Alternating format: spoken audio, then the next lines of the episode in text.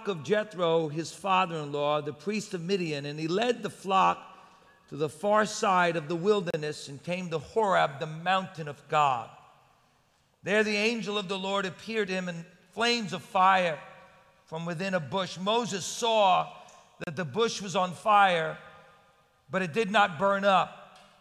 So Moses thought, I will go over and see this strange sight, why the bush does not burn up. When the Lord saw that he had gone over to look, God called him from within the bush, Moses, Moses. Moses said, Here I am. Do not come any closer, God said. Take off your sandals, for the place where you are standing is holy ground. Then he said, I am the God of your father, the God of Abraham, the God of Isaac, and the God of Jacob. At this, Moses hid his face because he was afraid to look at God. And the Lord said, I have indeed seen the misery of my people in Egypt. I have heard them crying out because of their slave drivers, and I am concerned about their suffering. So I have come down to rescue them from the hand of the Egyptians and to bring them up out of that land in a good and spacious land, a land flowing with milk and honey, the home of the Canaanites, the Hittites, the Amorites, the Perizzites, the Hivites, and Jebusites.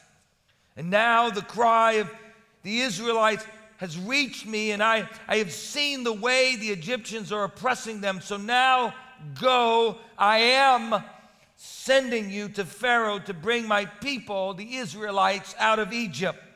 But Moses said to God, Who am I that I should go to Pharaoh and bring the Israelites out of Egypt? And God said, I will be with you, and this will be a sign to you that that I have sent you.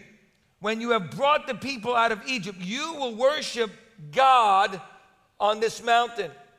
Moses said to God, Suppose I go to the Israelites and say to them, The God of your fathers has sent me to you, and they ask me, What is his name? Then what shall I tell them? God said to Moses, I am who I am. This is what you are to say to the Israelites I am has sent you.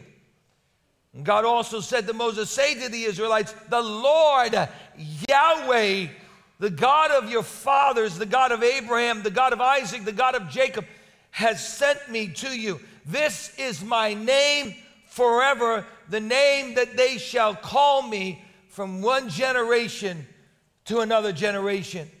This morning, I want to begin a brand new series entitled God Is. And so God chooses a man, his name is Abraham, and he says to Abraham, I'm going to bless you, Abraham, and I'm going to make a great nation out of you. And, and so God blesses Abraham's sons, and God blesses his people through Abraham, Isaac, and Jacob. And, and after Joseph, there arose another Pharaoh who did not know God, didn't care about God, and didn't certainly care about the people of Israel. And he saw that there were so many people of Israel that he turned them into slaves to control them. And that's where Moses comes into the picture. And so God, he rescues Moses out of the hand of Pharaoh, and now God raises Moses up and places him right in Pharaoh's court. But Moses, he does some research and he realizes that he's a descendant of the great I am. He